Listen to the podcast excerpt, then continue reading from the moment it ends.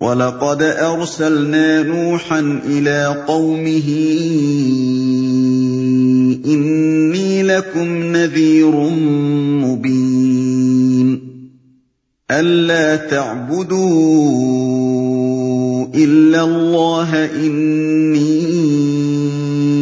أَخَافُ عَلَيْكُمْ عَذَابَ يَوْمٍ أَلِيمٍ اور ایسے ہی حالات تھے جب ہم نے نوح کو اس کی قوم کی طرف بھیجا تھا۔ اس نے کہا، میں تم لوگوں کو صاف صاف خبردار کرتا ہوں کہ اللہ کے سوا کسی کی بندگی نہ کرو، ورنہ مجھے اندیشہ ہے کہ تم پر ایک روز دردناک عذاب آئے گا۔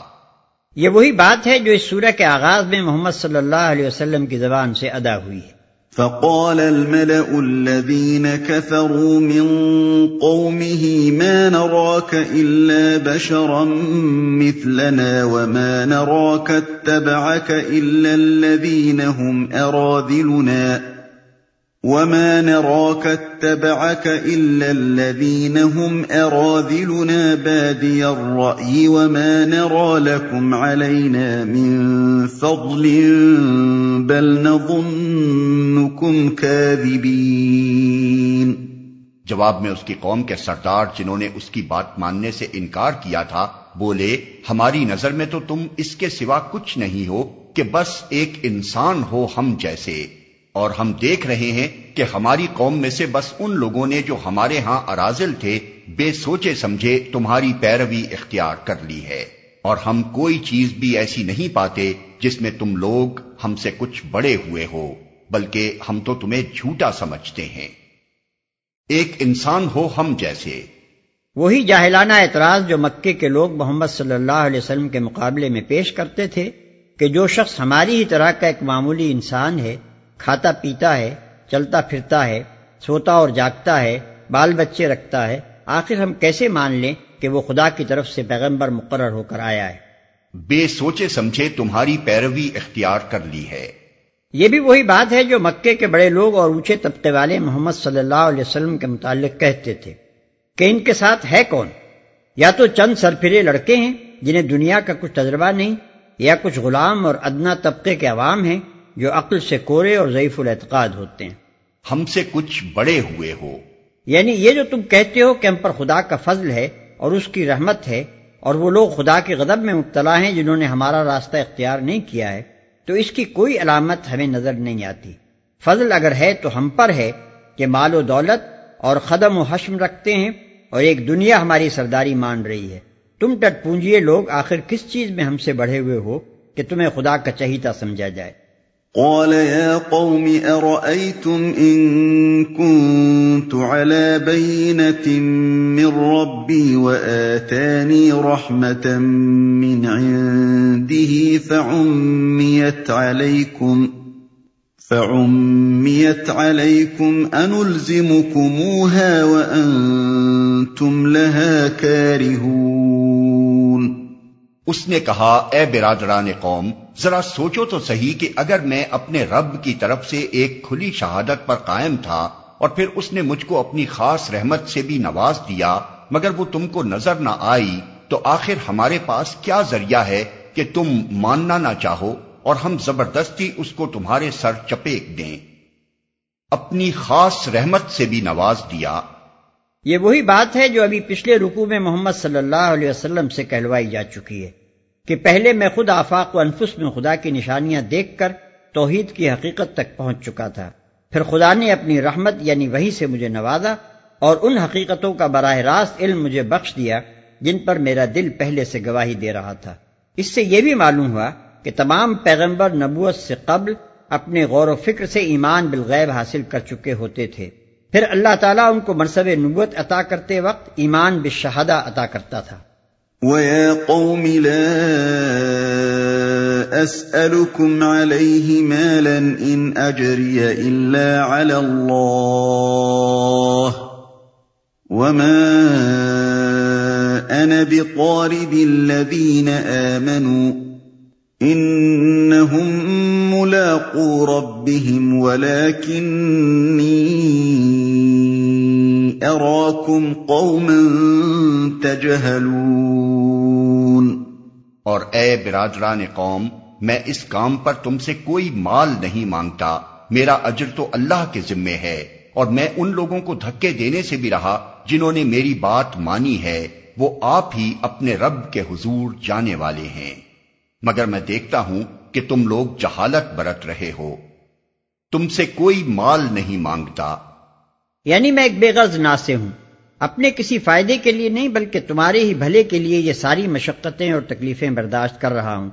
تم کسی ایسے ذاتی مفاد کی نشاندہی نہیں کر سکتے جو اس امر حق کی دعوت دینے میں اور اس کے لیے جان توڑ محنتیں کرنے اور مصیبتیں جھیلنے میں میرے پیش نظر ہو۔ اپنے رب کے حضور جانے والے ہیں۔ یعنی ان کی قدر و قیمت جو کچھ بھی ہے، وہ ان کے رب کو معلوم ہے اور اسی کے حضور جا کر وہ کھلے گی۔ اگر یہ قیمتی جواہر ہیں، تو میرے اور تمہارے پھینک دینے سے پتھر نہ ہو جائیں گے۔ اور اگر یہ بے قیمت پتھر ہیں، تو ان کے مالک کو اختیار ہے کہ انہیں جہاں چاہے پھینکے۔ سورہ انعام، آیت باون الکحف آیت اٹھائیس۔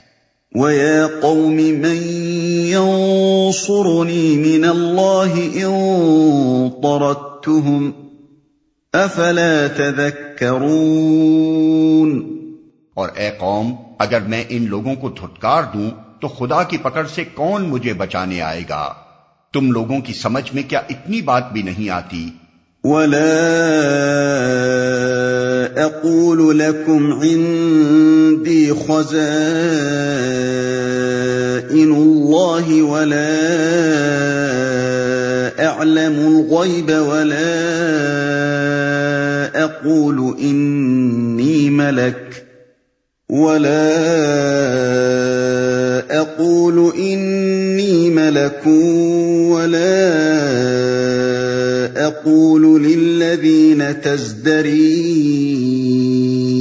اعينكم لن يؤتيهم الله خيرا الله اعلم بما في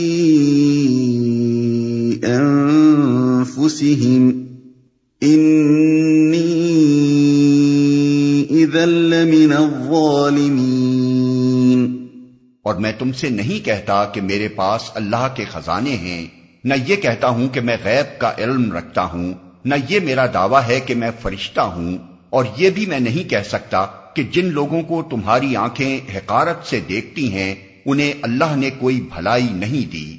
ان کے نفس کا حال اللہ ہی بہتر جانتا ہے۔ اگر میں ایسا کہوں تو ظالم ہوں گا۔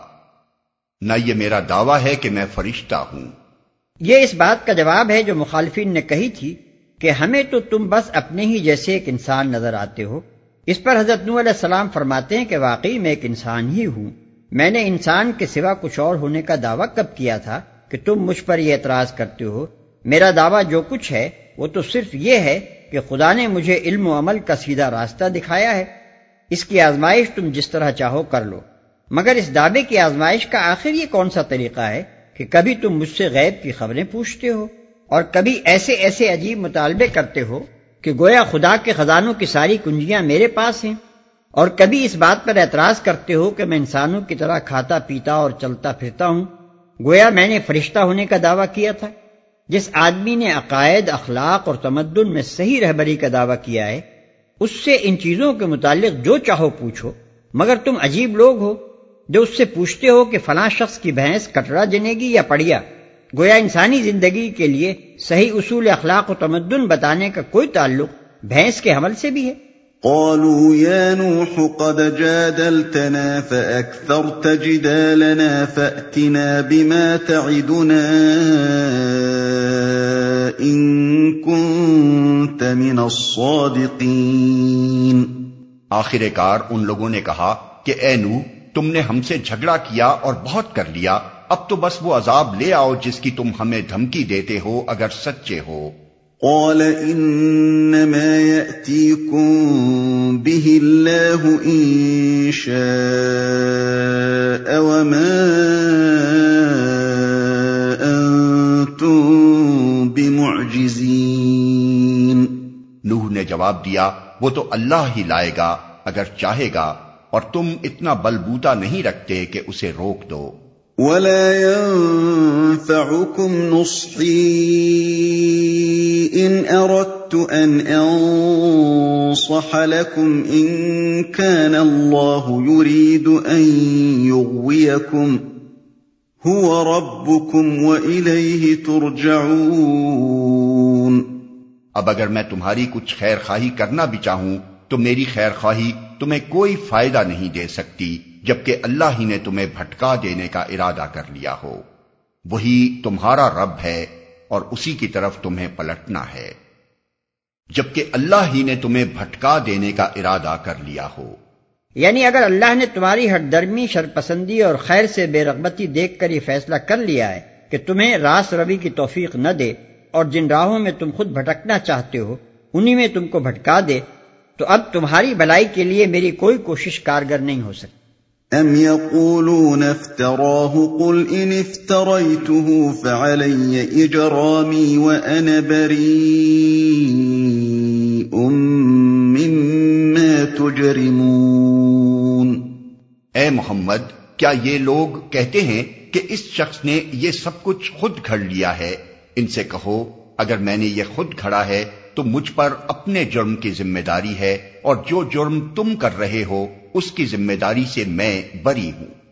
انداز کلام سے ایسا محسوس ہوتا ہے کہ نبی صلی اللہ علیہ وسلم کی زبان سے حضرت نو علیہ السلام کا یہ قصہ سنتے ہوئے مخالفین نے اعتراض کیا ہوگا کہ محمد یہ قصے بنا بنا کر اس لیے پیش کرتا ہے کہ انہیں ہم پر چسپا کرے۔ جو چوٹیں وہ ہم پر براہ راست نہیں کرنا چاہتا، ان کے لیے قصہ گھڑتا ہے اور اس طرح در حدیث دیگرہ کے انداز میں ہم پر چوٹ کرتا ہے۔ لہذا سلسلہ کلام توڑ کر ان کے اعتراض کا جواب اس فقرے میں دیا گیا۔ واقعہ یہ ہے کہ گھٹیا قسم کے لوگوں کا ذہن ہمیشہ بات کے برے پہلو کی طرف جایا کرتا ہے اور اچھائی سے انہیں کوئی دلچسپی نہیں ہوتی کہ بات کے اچھے پہلو پر ان کی نظر جا سکے۔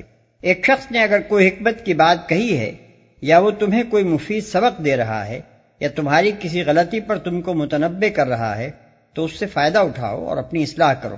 مگر گھٹیا آدمی ہمیشہ اس میں برائی کا کوئی ایسا پہلو تلاش کرے گا جس سے حکمت اور نصیحت پر پانی پھیر دے اور نہ صرف خود اپنی برائی پر قائم رہے، بلکہ قائل کے ذمے بھی الٹی کچھ برائی لگا دے۔ بہتر سے بہتر نصیحت بھی ضائع کی جا سکتی ہے اگر سننے والا اسے خیرخائی کے بجائے چوٹ کے معنی میں لے لے اور اس کا ذہن اپنی غلطی کے احساس و ادراک کے بجائے برا ماننے کی طرف چل پڑے۔ پھر اس قسم کے لوگ ہمیشہ اپنی فکر کی بنا ایک بنیادی بدگبانی پر رکھتے ہیں، جس بات کے حقیقت واقعی ہونے اور ایک بناوٹی داستان ہونے کا یکساں امکان ہو، مگر وہ ٹھیک ٹھیک تمہارے حال پر چسپاں ہو رہی ہو اور اس میں تمہاری کسی غلطی کی نشاندہی ہوتی ہو، تو تم ایک دانش مند آدمی ہوگے اگر اسے ایک واقعی حقیقت سمجھ کر اس کے سبق آموز پہلو سے فائدہ اٹھاؤ گے۔ اور محض ایک بدگمان و کج نظر آدمی ہوگے اگر کسی ثبوت کے بغیر یہ الزام لگا دو گے کہ قائل نے محض ہم پر چسپا کرنے کے لیے یہ قصہ تصنیف کر لیا ہے۔ اسی بنا پر یہ فرمایا کہ اگر یہ داستان میں نے گھڑی ہے تو اپنے جرم کا میں ذمہ دار ہوں، لیکن جس جرم کا تم ارتکاب کر رہے ہو، وہ تو اپنی جگہ قائم ہے اور اس کی ذمہ داری میں تم ہی پکڑے جاؤ گے، نہ کہ میں۔